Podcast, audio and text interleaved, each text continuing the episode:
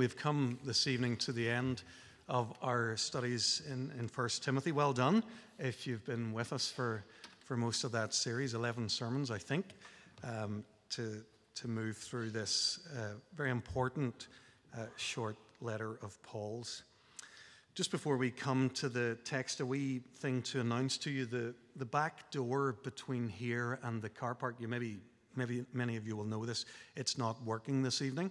So we have uh, this door on Prospect Road open. So you're welcome to use that as you leave this evening, or or just the main front doors. Uh, whenever we leave after coffee time, we'll uh, be sure. Uh, I suppose what we're trying to avoid is anybody not being aware of that and maybe trying to to force that door or play with it from the inside. Please don't do that. Don't don't use that door. Allow us a chance to try and fix it. Thank you. So, 1 Timothy chapter 6, if you have that open before you, let me pray. Uh, Father God, one of Paul's charges to Timothy is to preach the word in season and out of season. Uh, Lord, we love to preach your word here at Hamilton Road. We, we know that we don't live by bread alone, but only by by the word that proceeds from your mouth. So, Lord, we pray that you'd speak to us this evening, that you'd feed us again in your word. Amen. A few weeks ago, when I was preaching in this series from the middle of the book of First Timothy, I started with a, a bold kind of a statement. I said that if we're not making beautiful people, and if we're not becoming increasingly an attractive community, then Hamilton Road Presbyterian Church should uh, shut up shop and call it a day. And so should every other church that takes the name of Jesus Christ that isn't enhancing his reputation wherever it is. It's not fit for purpose and it should close. It was a bold sort of a claim, and I hope I made some go of substantiating it from the text of chapter 3 of 1 Timothy that evening. I stand by that claim and I hope to substantiate it further this evening. Uh, we'll reword it a little bit this evening, but we're going to see this evening that the goal of the church or the purpose of the church of Jesus Christ is to make people who look like Jesus. If we're not doing that, then again, we're not fit for purpose. We'll come back to that later in our sermon. If you look at the NIV, text, you'll see that it splits our reading for this evening into three paragraphs. I think they helpfully uh, split the, the passage into three distinct but related subjects. So I'm going to use three headings suggested by John Stott for each of these paragraphs. First of all, in verses 11 to, to 16, there's a charge to the man of God. Then in verses 17 to 19, there's a charge to the rich Christian. And then in verses 20 to 21, there's a charge to Timothy. What I'm going to do is to change the order a little bit. And that's to, to deal with the second paragraph first, because it allows me to, to continue in the flow of what Noble had us thinking about a couple of weeks ago. Then I'm going to deal with the first paragraph and then touch very briefly on the third. So let's begin at verse 17, where Paul gives Timothy a charge to rich Christians. Paul has been talking about wealth throughout chapter 6, but the focus here is slightly different than it was in the earlier verses which Noble looked at. If you scan up the chapter, you'll see verse, verses 3 and following that Paul's talking with Timothy about false teachers if they're teaching a different gospel than the one Paul first preached in Ephesus, then they're creating controversies and quarrels that lead to friction and strife. These false teachers, says Paul, have given up on the truth because they think that godliness is a means to financial gain. So, Paul's been talking about money in a very particular way. He's talking about preachers who'll tickle the ears of an audience to ensure that the offering and the stipend are as high as they can possibly be. It was an issue, obviously, in Ephesus in Paul's day. It's an issue today in places as diverse as Africa, North and South America, and pretty much everywhere where the gospel is preached. The answer to this false teaching aimed at generating profit for the preacher, says Paul, is to keep preaching the true gospel, verse 2b, and to discover the liberating freedom of godly contentment, verse 6. We might say that in those early verses of chapter 6, Paul's presented money in a negative light. The love of money, he says, verse 10, is a root of all kinds of evil. Some people, eager for money, have wandered from the truth and have pierced themselves with many griefs. We've got to be careful not to take one thing that the Bible says about money and make it the whole of what the Bible says about money. And, and this chapter itself is a good example of that. If Paul's presented money in a negative light in the opening verses of the chapter, I'd like to suggest that he addresses money in a much more positive light in verses 17 to 19. Notice a couple of things. Notice, first of all, that Paul's teaching here assumes that at least some of the people in the church in Ephesus are rich. Paul doesn't ask Timothy to shame them. He doesn't command them to give away everything that they own instantly. Notice rather what Paul does want to do. He wants to keep the rich responsible. He doesn't disqualify saying them, You're rich, so you couldn't possibly be a faithful follower of Jesus Christ. You'll never be as spiritual as the rest of us who aren't rich. Paul doesn't do that. He keeps the rich believers part of the team and he keeps them responsible with two commands for how they should live with their wealth. We find the first command in verse 17 Command them, Timothy, not to be arrogant or to put their hope in their wealth. Paul knows what we all know that when we're financially secure, we're prone to feeling superior. I have all this wealth because I worked harder, or because I'm smarter, or because I'm more frugal than all those poor people around me. Paul notes too that if we have money, that we're prone to put our hope in our money. We equate financial security with true security or, or final security. Don't do that, says Paul. Don't be arrogant and don't put your hope in your wealth. Put your hope in God, who richly provides us with everything for our enjoyment. Don't put your hopes in the gifts Keep your hope in the, giver, the one who's been kind enough to give you all of this. Put your hope in God. Stay humble and stay grateful. So that's Paul's first command, verse 17. The second command to the rich is to put their money to work in the kingdom. Command them to do good. Folks, I've lost count of the number of times in this letter when you add to it the pastoral epistle to Titus, Paul's always commanding these, these assistant ministers of his make sure you teach the people to be good. And I've spoken to you a number of times about this, and I, I won't stop. Why does Paul keep talking about Christians being good? Is it to earn favor with God? No, we know it's not. Our good deeds buy us no favor with God. No, the reason those who have been saved by grace through faith learn to live good lives is so that they can be what they're called to be the pillar and foundation of the truth, to enhance God's reputation before a watching world. So, how do rich people in particular do good? Back to verse 18. They're to be rich in good deeds generous and willing to share. So I say, if you're wealthy here this evening, don't be afraid of having money. And don't disqualify yourself from a life of dynamic discipleship. Don't say to yourself, oh, I could have been someone who was sold out for God, but guess what? I ended up with money instead. That's a false dichotomy that's far too prevalent in the church. Stay responsible.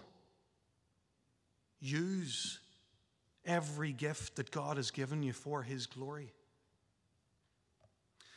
Normally, when we're spending our money, we're looking at the value for money question. We're asking the question how much of this product or how much of that experience can a pound buy me? That's, that's normal. We're always uh, asking that question. Paul wants you to put that question behind you and ask a different question. Paul's asking you to try and get glory for money. How much glory for God can I buy with this pound? How much glory for God can my wealth uh, generate? Once you start thinking that way, then you'll be using your wealth in the way that God intended it. Instead of being a vice that distracts you from God, your money will become another gift to use for God's glory.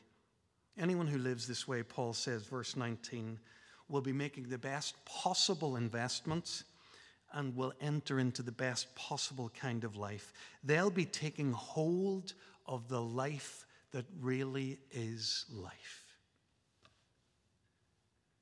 It's pretty simple, isn't it?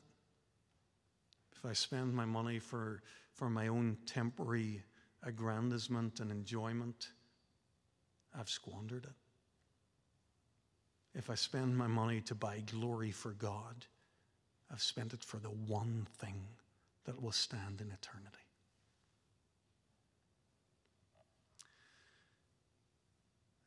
At some point over the next few years, I'd like to teach a short topical series on money. Um, why would I do that? Well, Jesus talked a lot about money. He seemed to think it was very important for his faithful followers to learn to think about money. For tonight, let me get the ball rolling with a, a provocative question arising from Paul's teaching Should Christians be poor? Is it better to be poor than to be wealthy? John Wesley had no qualms about answering this question. He was absolutely certain that it was better to be poor. Wesley, like many people today, was deeply troubled by the impact that wealth was happening, having on many in the church. His own followers, uh, Wesley's own followers, generally came from uh, the lower economic classes. And what he observed was that through his gospel preaching and the conversions that came with it, his followers ended up becoming wealthy. Many of them became selfish and indulgent. They lacked self denial.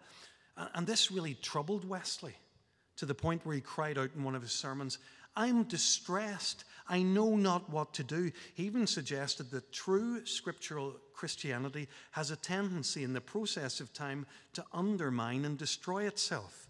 It begets diligence and frugality, which makes one rich. Riches, in turn, naturally beget pride, love of the world, and every temper that is destructive to Christianity.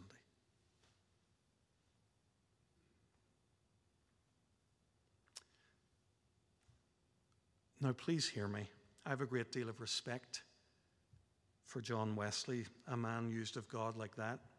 But let me say, I think he's got this wrong.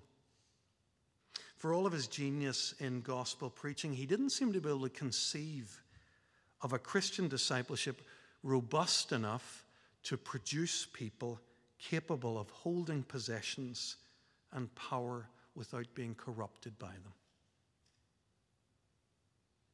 That, I think, is what Paul is advocating for, or at least allowing in this passage, that, that people can hold resources. Paul doesn't say, Timothy, shame the rich Tell them to give away everything that they have, or they won't have any right to be called faithful followers of Jesus Christ. They'll have no role in Jesus' kingdom. What Paul does say is teach the rich to be rich in good deeds, to be generous, and willing to share. Paul taught that because he believed it was God's will. Paul taught it because he believed it was possible. Charles Wesley, John Wesley, sorry, didn't believe that we could hold money and wealth without being possessed by it.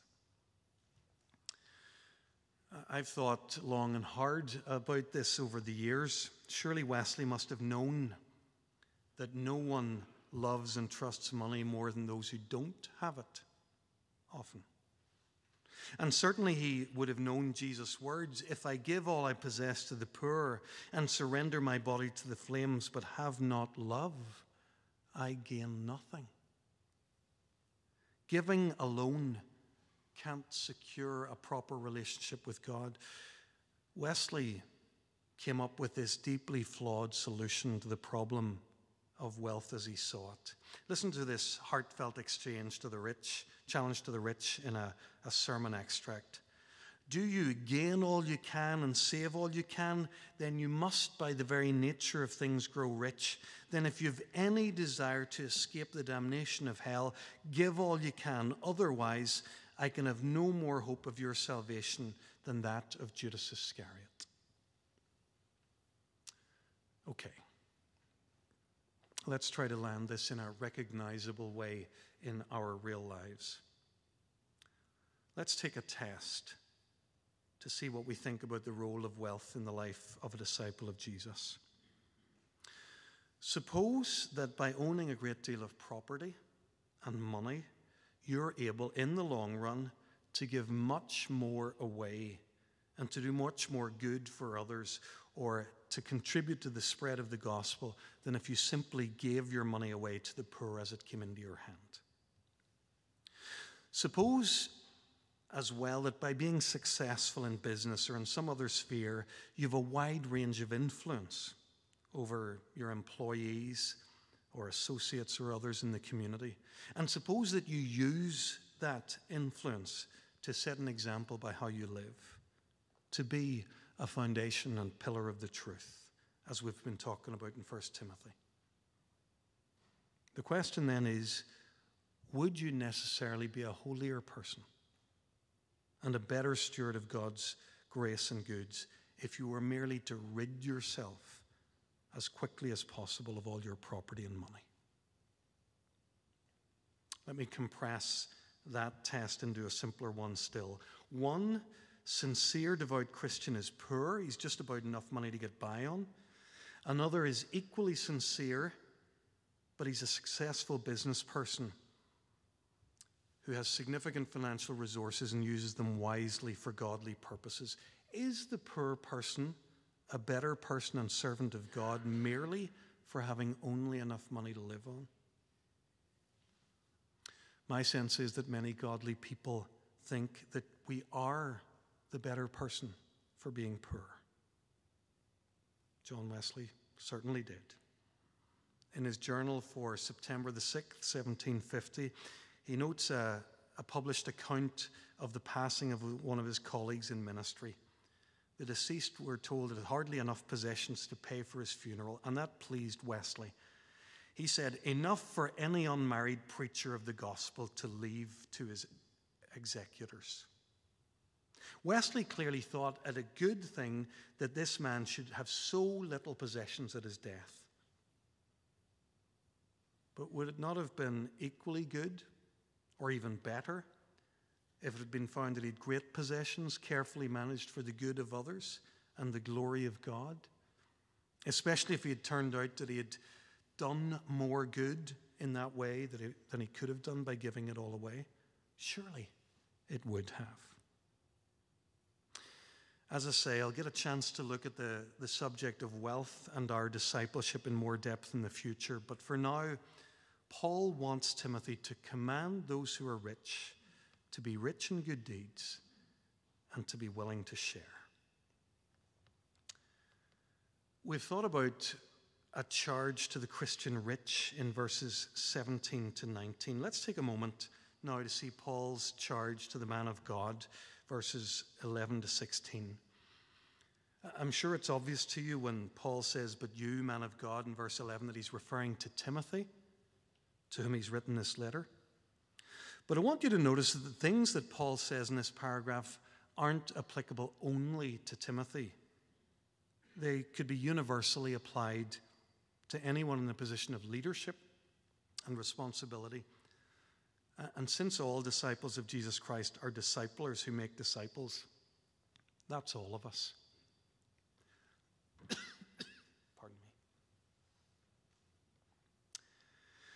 When Paul refers to Timothy as a man of God, I think he's using a carefully chosen title. In the Old Testament, leaders of God's people like Elijah and Elisha, for example, were referred to in this way. And when you bear in mind that Paul's encouraging Timothy to refute false teachers, uh, he's mentioned them again in verse 3 of this chapter, it's likely that Paul's trying to strengthen Timothy, saying, Timothy, just as Elijah and Elisha confronted those who were leading God's people astray in their day, you're the man of God for your day. You need to do the same. What I want to do is give you a quick outline of Paul's charge to this man of God and then go a little bit deeper on one particular aspect of it. Paul wants the man of God to understand his present situation, this situation that's arisen due to the false teachers in Ephesus, and to give him advice for how to respond. Paul wants him to flee, follow, and fight. If you have a look there, he wants him to flee from the false teaching and ungodly motivations he's been talking about in the previous verses. We see that in the first part of verse 11. He wants him to pursue or follow righteousness, godliness, faith, love, endurance, and gentleness in the second part of verse 11. And he wants him to fight the good fight of faith in verse 12. We've seen throughout this letter, different preachers will have drawn your attention to it at different times. I think it's it's maybe up to five times in this letter that, that Satan is mentioned. Paul wants Timothy to know that he's engaged in spiritual warfare. As early as chapter 1, Paul's been urging Timothy, verse 18 of chapter 1, to fight the battle well. This ministry that you're in, Timothy, it's no walk in the park. It's a battle. Engage yourself, fight the fight. So it's no surprise that Paul repeats the charge here at the close of the letter. This is a fight for the truth in the church of Ephesus, and Paul wants Timothy to continue to fight for it. Paul wants to strengthen the man of God for his present situation by encouraging him to remember his future situation, verses 12 to 15.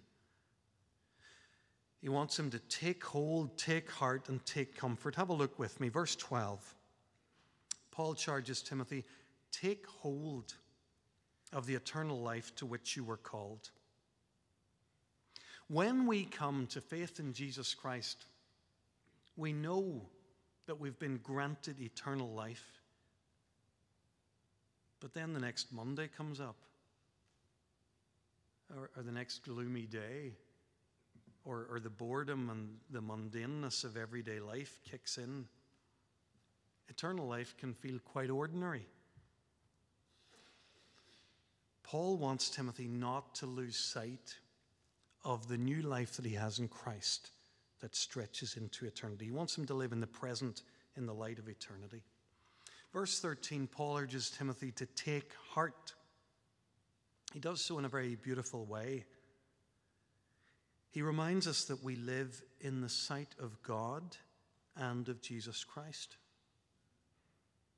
Timothy, you live before the same God who saw Hagar in the desert.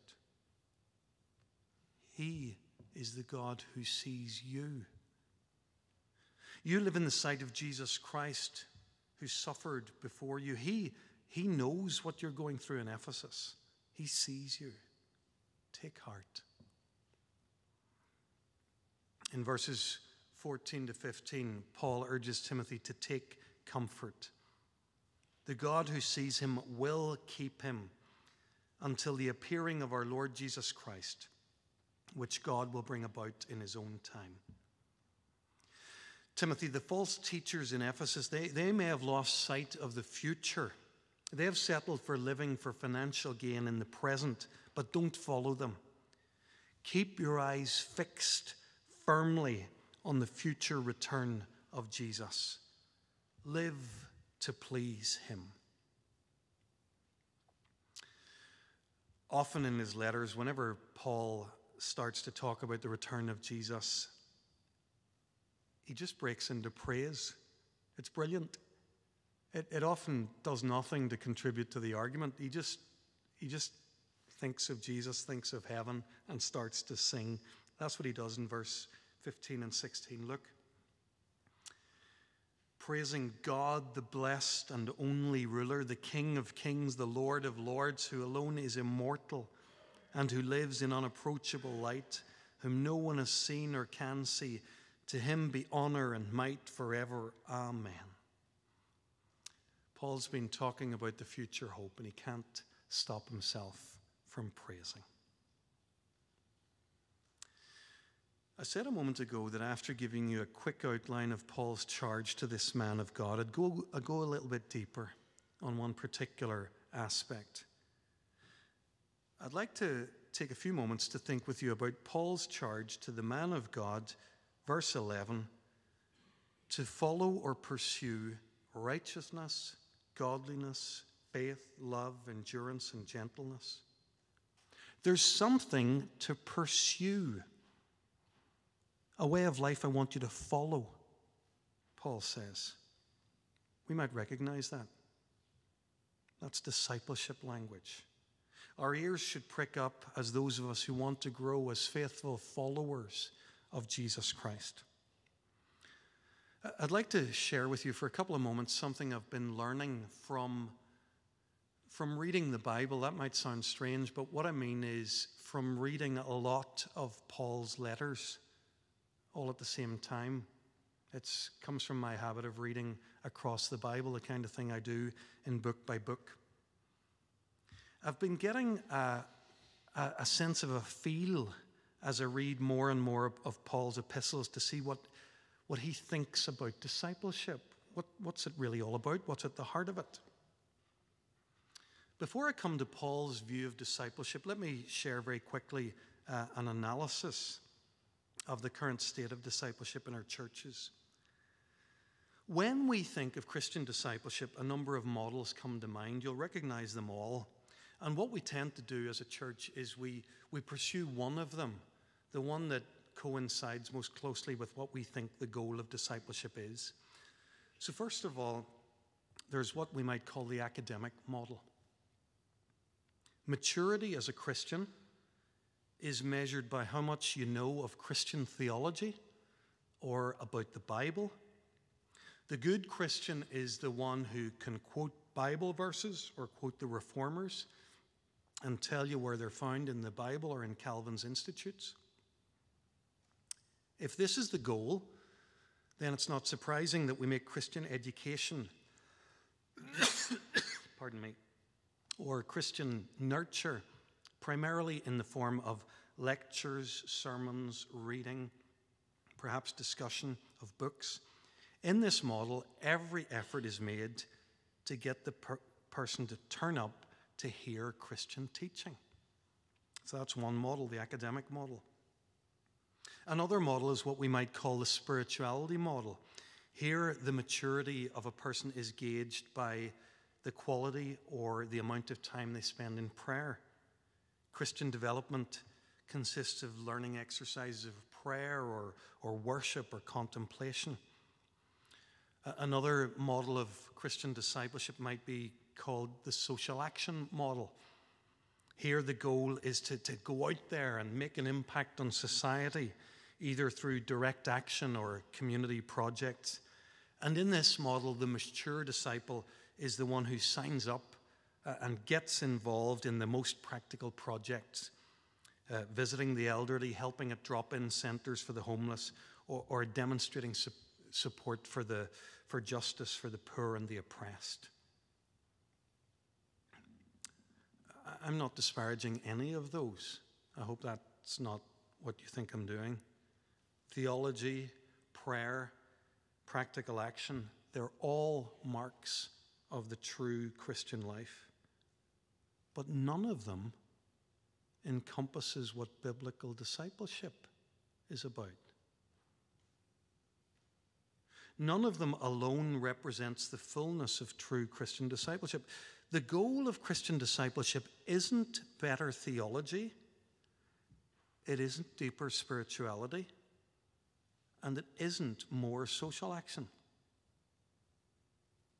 The goal of Christian discipleship is that you and I become more like Jesus. One writer has said that the goal of Christian discipleship is Christiformity, that we're formed in the likeness of Jesus. With that bit of analysis, let me take you to some of those passages in Paul. In every one of his letters, I would say you could find some element of this. Think of the famous passages Galatians chapter 5, where Paul talks about the fruit of the Spirit. In the opening of the letter, Paul has taught us how in Christ we're, we're set free from the law. But the purpose of that freedom isn't license, it's so that we can live in step with the Spirit. And we're given a picture of a Christ like person who grows in, in, the, the character of Christ, in the fruit of the Spirit. Their lives are filled with love, joy, peace, patience, kindness, goodness, faithfulness, gentleness, and self control. That's what a true Christian increasingly looks like. That's where our discipleship ought to be leading us. Paul gives a similar charge to growing Christians in Ephesus. I urge you to live a life worthy of the calling you've received.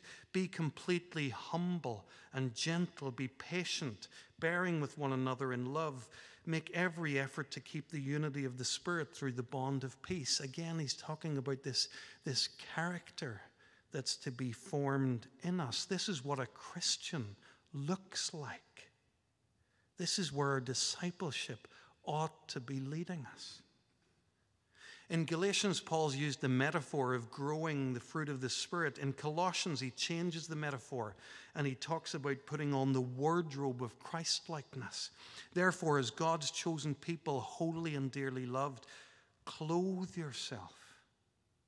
And then it's another list compassion, kindness, humility, gentleness, and patience. Bear with each other and forgive whatever grievances you may have against one another. Forgive as the Lord has forgiven you. Following that quick survey of some of the key passages, maybe you're beginning to get the picture. God's desire is not for us to have better theology or to pray longer, deeper prayers, or to be more effective in social action. The thing that He wants for us most of all is that we become like Jesus. That is why Paul finishes his letter to Timothy saying, Pursue righteousness, godliness, faith, love, and gentleness if these characteristics are notable in a Christian's life, that Christian will be effective and fruitful. If not, that Christian will not be effective and fruitful. No matter how much theology he knows, no matter how long her prayers, and no matter how much they march together for social action. Paul wants Timothy to continue to grow in the character of Jesus because there's no other way to lead others than in the way of Jesus. The goal is to be formed in the likeness of Christ. A few weeks ago, I said that our church should be making beautiful people, growing an attractive community. Tonight, we've said that the goal of the church is to make people who look like Jesus. Those two amount, of course, to the same thing. God wants the church to be increasingly filled with Christ like men and women. He wants to be able to use the, the beauty of Christ in us to, to show Christ to those who are not yet in Christ. That's the kind of community that God calls us to be God's household, which is the church of the living God, the pillar and foundation of the truth. What is it he says as he closes the letter? Referring back to everything that he said before, this, this gospel that Paul has preached, this call for, for lives that, that embody the gospel and show it, that, that hold it for the people in Ephesus to see. Paul says, Timothy, guard what has been entrusted to your care. Turn away from godless chatter, from the opposing ideas of what's falsely called knowledge, to which some have professed, and in so doing have departed from the faith. Guard what's been entrusted to your care. Grace be with you all. Grace to you, Timothy, and grace to all with you in Ephesus who listen to the word. Let's pray.